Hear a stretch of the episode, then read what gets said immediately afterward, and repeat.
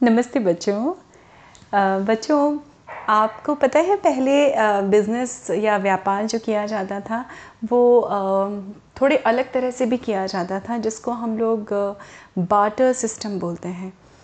इसका मतलब ये होता है बच्चों, शायद कहीं कहीं आज भी ये प्रणाली या ये सिस्टम है, आज भी कायम है, पर पहले ये बहुत कॉमन सिस्टम हुआ करता था बच्चों। जैसे मान लीजिए हमारे किसी किसान के अगर हम गाँव की बात करते हैं बच्चों तो किसी किसान के खेत में अगर गेहूँ है किसी किसान के खेत में अगर कोई और फ़सल लगी है सब्ज़ियाँ लगी हैं तो वो जो है एक किलो गेहूँ दे देगा और दूसरा किसान उसको सब्ज़ी दे देगा उसके बदले में। तो कैश ट्रांजैक्शन ना होके चीज़ों को बदल ए, एक दूसरे से एक्सचेंज किया जाता था जिसको बाटर सिस्टम बोलते हैं बच्चों।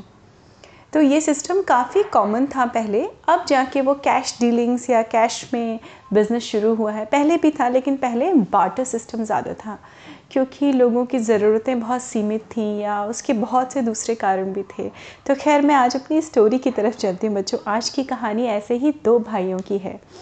तो अंबिकापुर नाम का एक छोटा सा गाँव था और वहाँ पे दो भाई रहा करते थे, सेवालाल, मेवालाल।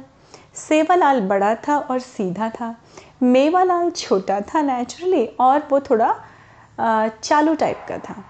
मेवा, सेवालाल अपने एक छोटे से गाँव में, अपनी खेती में, अपने गाय, भैंस, बकरियाँ जो उसने पाल रखी थी, अपना एक छोटा सा परिवार था। उसमें बड़ा वो खुश था कंटेंट था जिसको बोलते हैं। बहुत सेटिस्फाइड था, भगवान का नाम लेता था दोनों टाइम और वो सुखी से रहता था। उधर मेवालाल जो था बच्चों, वो थोड़ा सा आप क्या कहना चाहिए, बहुत एम्बिशियस था।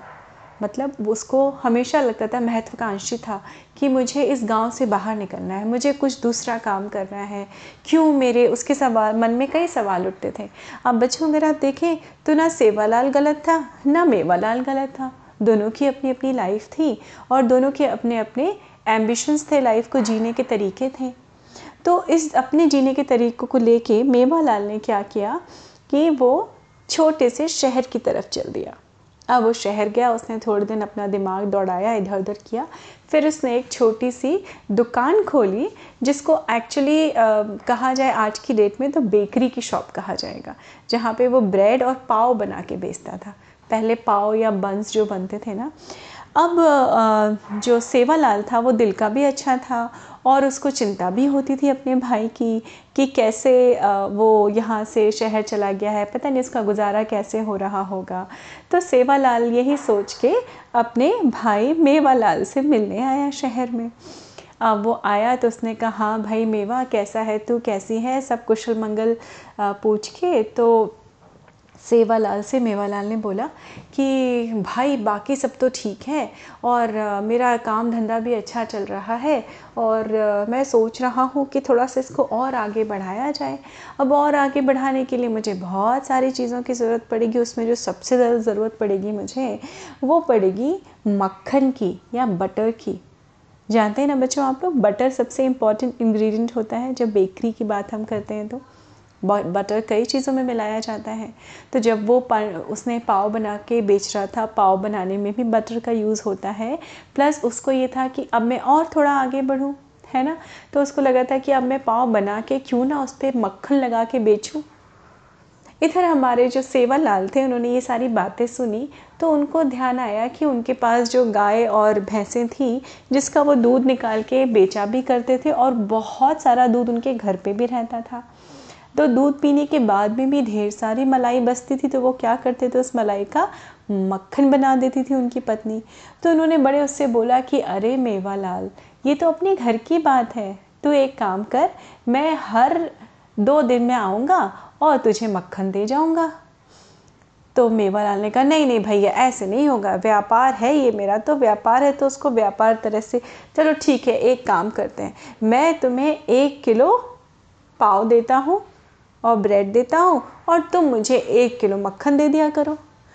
अब तो दोनों भाई बड़े खुश हो गए। गाँव में जो मेवा, सेवालाल रहता था, उसने कहा, अरे वाह, मेरा भाई तो मुझे ब्रेड देगा और पाव देगा, बच्चे खुश हो जाएँगे। मैं गाँव वालों को भी खिलाऊँगा कि देखो, शहर में ये काम भी होता है। पहले गाँव में बच्चों इतनी ब्रेड या बेकरी का काम नहीं होता था, मिलती भी नहीं थी। काफ़ी पुरानी कहानी है हमारी। तो मेवालाल भी खुश कि चलो, मुझे किसी को पैसे नहीं देने पड़ेंगे, मुझे तो फटाफट से मक्खन मिल जाएगा।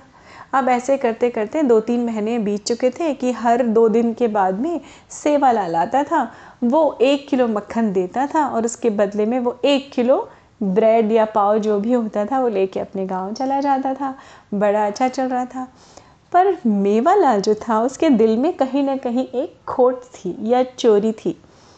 उसको अपने भाई के इंटेंशन पे अपने भाई के आ, आ, जो मक्खन वो लेके आता था उस पर उसको कहीं ना कहीं डाउट था संदेह था उसको कि ये एक किलो मक्खन लेके भी आता है ऐसा तो नहीं मेरा भाई मुझे बेवकूफ़ बना रहा है कि वो मक्खन लेके आता है कहता है मैं तो तोलता भी नहीं हूँ और दो ढाई महीने हो चुके हैं ऐसा तो नहीं मुझे धोखा हो रहा है क्योंकि क्या था बच्चों वो बहुत एम्बिशियस था महत्वाकांक्षी था। तो उसने एक दिन अपने यहाँ तराजू में उसको तोल लिया। अब एक किलो मक्खन जो उसने तोला तो बच्चों, वो कुछ ऐसा निकला 800 या साढ़े आठ ग्राम निकला। तो उसको तो बहुत गुस्सा आया।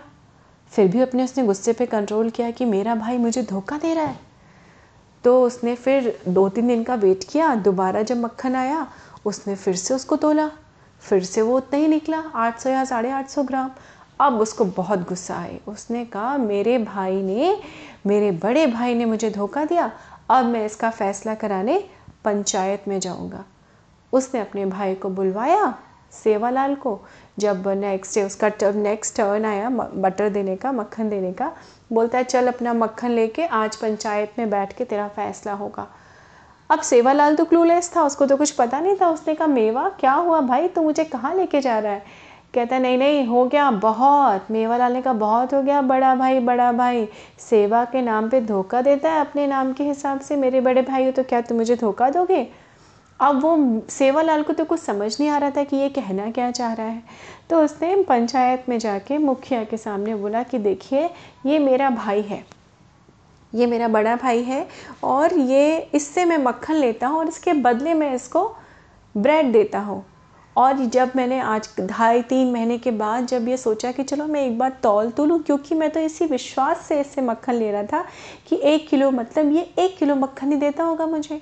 और देखिए, आप सबके सामने तराजू रखा है। आप कहीं से भी तराजू मंगा लीजिए, इसको तोल लीजिए। ये इसका मक्खन है, इसलिए मैंने इसको पहले से नहीं बताया। मुखिया जी, मैंने इसको पहले से बता दिया होता तो ये अपनी चोरी में पकड़ा ना जाता। अब मुखिया जी भी बड़े चौंके और सेवालाल भी थोड़ा चौंक गया। उसको तो समझ ही नहीं आ रहा था कि ये क्या कह रहा है इसका छोटा भाई। खैर तराजू मंगाया गया बच्चों। तराजू से मंगा के जब उसको तोला गया वेइंग स्केल पे उसको आ, एक किलो का वेइंग स्केल पे वज़न रखा गया जो टिपिकल पुराने तराजू होते थे ना बच्चों आपने भी कभी देखा होगा जिसमें एक तरफ़ हम बाँट रखते हैं जिसको हम वेट वेट्स बोलते हैं तो उन्होंने एक किलो का बाँट रखा और दूसरी तरफ़ उसका मक्खन रखा। तो वो तो सही था। वो करीब साढ़े आठ सौ मतलब टू हंड्रेड या वन फिफ्टी ग्राम कम था क्वांटिटी से। अब मेवालाल ने बोला, देखा? देखा, मैं सही कह रहा था ना मुखिया जी? पकड़ी गई ना मेरे बड़े भाई की चोरी? मुझे नहीं पता था कि ये मुझसे इतना जलते हैं कि ये तो गाँव के गाँव में रह गए। मैं शहर में आ गया तो मेरी प्रोग्रेस से, मेरी ऊंचाई पे बढ़ने से मेरे छो, बड़े भाई को मुझसे जलन है, इसलिए मुझे धोखा दे रहे हैं इतने इतने महीनों से? अब सारे लोगों ने सेवालाल की तरफ़ मुँह किया और बोला कि हाँ भाई, सेवालाल, तुमने ऐसा क्यों किया? इसके बदले में तो वो तुम्हें पूरी ब्रेड देता है ना? तुम लोग का तो यही यही डीलिंग हुई थी, तुम्हारी बाटर डील यही थी। तो सेवालाल ने कहा, जी, मुखिया जी, आप बिल्कुल सही कह रहे हैं। तो उन्होंने बोला कि, ऐसा है, अब तुम बताओ, तुम्हारा तराजू कहाँ है? बताओ, किस तराजू से तोल के लाते हो? उसने कहा, नहीं महारा मुखिया जी, मैं सही बता रहा हूँ। ये एक किलो से कम मक्खन हो ही नहीं सकता। मुझे पूरा पूरा विश्वास है। तो मुखिया जी को बहुत गुस्सा आया। उन्होंने कहा, अरे, तुम्हारे कहने का मतलब क्या है? तुम्हारी आँखों के सामने अभी अभी तुम्हारा लाया हुआ मक्खन तुमने खुद रखा है तराजू पे और तुम कैसे कह सकते हो? कि तुम्हें विश्वास है मतलब हमारा बाढ़ झूठा? ये तराजू झूठा? तो सेवालाल ने कहा, नहीं महाराज नहीं मुखिया जी, मेरे कहने का ये मतलब है कि मेरे भाई को मुझ पर विश्वास नहीं है, लेकिन मुझे अपने भाई पे पूरा विश्वास है। इसीलिए तो मैं कह रहा हूँ कि ये एक किलो ही है मक्खन ये हो ही नहीं सकता उससे कम। अब से मेवालाल को बड़ी गुस्सा आई। उसने कहा, विश्वास की बात तो भैया तुम ना करो तो अच्छा है। तुम मुझे धोखा दे रहे हो इतने दिनों में, सोचो आप दस दिनों में तो एक किलो मक्खन पूरा खा जाते हैं मेरे हिस्से का। तो आप कैसे कह सकते हो कि आप, मैं आपको धोखा नहीं आप मुझे धोखा नहीं दे रहे हैं? तो सेवालाल ने कहा इसलिए तो मुखिया जी ने कहा कि ठीक है, एक काम करो, तुम बताओ, तुम कैसे तोलते हो इसको? कहाँ है तुम्हारा तराजू? लेके आओगे? अभी जाओ, हम सब यहाँ इंतज़ार कर रहे हैं। तो उसने कहा कि नहीं महाराज मुखिया जी, मैं इसलिए कह रहा हूँ क्योंकि मुझे अपने भाई मेवा पे पूरा पूरा विश्वास है कि ये गलत नहीं कर सकता। अब मेवालाल का दिमाग खिसिया गया, थोड़ा सा सिर खुजाने लगा कि, भाई, बात यहाँ मेरी नहीं हो रही है, बात तुम्हारी हो रही है भैया, तुम धोखा दे रहे हो। एक किलो मक्खन का तुम बार बार मुझे क्यों बोल रहे हो कि मैं झूठ नहीं हो सकता, मैं धोखा नहीं दे सकता? मैंने तो धोखा दिया ही नहीं है। तो सेवालाल ने कहा हाँ मेरे कहने का मतलब यही है मुखिया जी, जब ये मुझे एक किलो ब्रेड देता है, मैं वही ब्रेड एक तराजू में रखता हूँ, दूसरे तराजू में क्या रख देता हूँ? बटर रख देता हूँ। तो उस ब्रेड के बराबर ये बटर हो जाता है। तो आज जब आप इस बटर को तोल रहे हैं तो मुझे अपने ऊपर ये, मैं तो तो ही मैं ये कह रहा हूँ कि मेरा भाई झूठा नहीं हो सकता, क्योंकि मेरे पास तो कोई तराजू वराजू है नहीं मतलब कोई बाँट नहीं है, वेइंग स्केल नहीं है। तो मेरा जितना वज़न इसके पाव का होता है, उसी के बराबर मैं मक्खन दे देता हूँ हर महीने, हर दिन, जब भी आता हूँ दो तीन दिन में। अब तो बात हो गई उल्टी, बच्चों, देखा आपने? मेवालाल का झूठ पकड़ा गया। मतलब सेवालाल सही था, वो मक्खन कैसे करता था? जैसे ही वो उसको ब्रेड देता था, जितनी तोल के, उतने ही वज़न का वो मक्खन दे देता था। और चूँकि वो खुद अपनी ब्रेड का वज़न कम तोलता था, जिससे उसको, क्या कहते हैं इसको इंग्लिश में हम लोग शॉर्ट चेंज करना, जिससे उसको एक किलो की कीमत मिले, लेकिन यहाँ तो भाई से कीमत नहीं लेता था, लेकिन जनरली मार्केट में बच्चों जिसको भी वो बेचता होगा तो आप सोचिए उसने कितने लोगों को धोखा दिया होगा। लेकिन झूठ की उम्र, धोखे की उम्र बड़ी नहीं होती है बच्चों तो देखिए कैसे ये अपने ही जाल में फंस गया सेवालाल, क्योंकि उसके अंदर क्या थी? ज़रूरत से ज़्यादा महत्वाकांक्षा थी। अपनों पे विश्वास नहीं था, जबकि सेवालाल को अपने भाई पे पूरा विश्वास था। तो जब जब मुखिया ने और सारे पंचायत के बीच में उसका मक्खन कम हुआ तो उसको अपने ऊपर नहीं, उसको अपने भाई पे विश्वास था। इसलिए वो भाई के लिए बोल रहा था कि, नहीं मुखिया जी, मेरा भाई नहीं गलत हो सकता।